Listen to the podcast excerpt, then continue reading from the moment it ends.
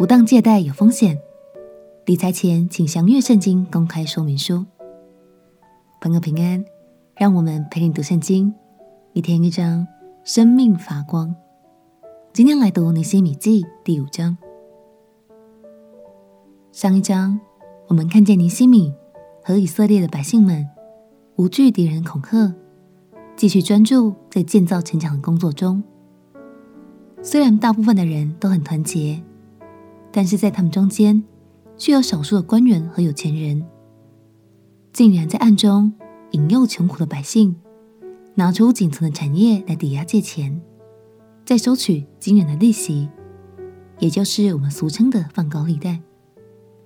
这让走投无路的百姓们，终于忍无可忍，赶紧向尼希米来求救。让我们一起来读《尼希米记》第五章。尼希米记第五章，百姓和他们的妻大大呼号，埋怨他们的弟兄犹大人。有的说：“我们和儿女人口众多，要去得粮食度命；有的说：我们点了田地、葡萄园、房屋，要得粮食充饥；有的说：我们已经指着田地、葡萄园借了钱给王纳税。我们的身体与我们弟兄的身体一样。”我们的儿女与他们的儿女一般。现在我们将要使儿女做人的仆婢，我们的女儿已有为婢的，我们并无力拯救，因为我们的田地、葡萄园已经归了别人。我听见他们呼号说这些话，便甚发怒。我心里筹划，就斥责贵胄和官长说：“你们个人向弟兄取利。”于是我招聚大会攻击他们。我对他们说。我们尽力赎回我们弟兄，就是卖与外邦的犹大人。你们还要卖弟兄，使我们赎回来吗？他们就静默不语，无话可答。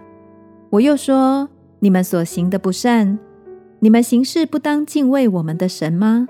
不然，难免我们的仇敌外邦人毁谤我们。我和我的弟兄与仆人也将银钱粮食借给百姓，我们大家都当免去利息。如今我劝你们，将他们的田地、葡萄园、橄榄园、房屋，并向他们所取的银钱、粮食、新酒和油，百分之一的利息都归还他们。众人说：“我们必归还，不再向他们索要，必照你的话行。”我就召了祭司来，叫众人起誓，必照着所应许的而行。我也抖着胸前的衣襟，说。凡不成就这应许的，愿神照样抖他离开家产和他劳碌得来的，直到抖空了。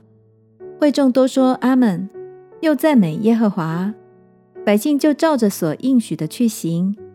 自从我奉派做犹大地的省长，就是从亚达薛西王二十年直到三十二年，共十二年之久，我与我弟兄都没有吃省长的俸禄。在我以前的省长。加重百姓的担子，每日所要粮食和酒，并银子四十舍客勒，就是他们的仆人也辖制百姓。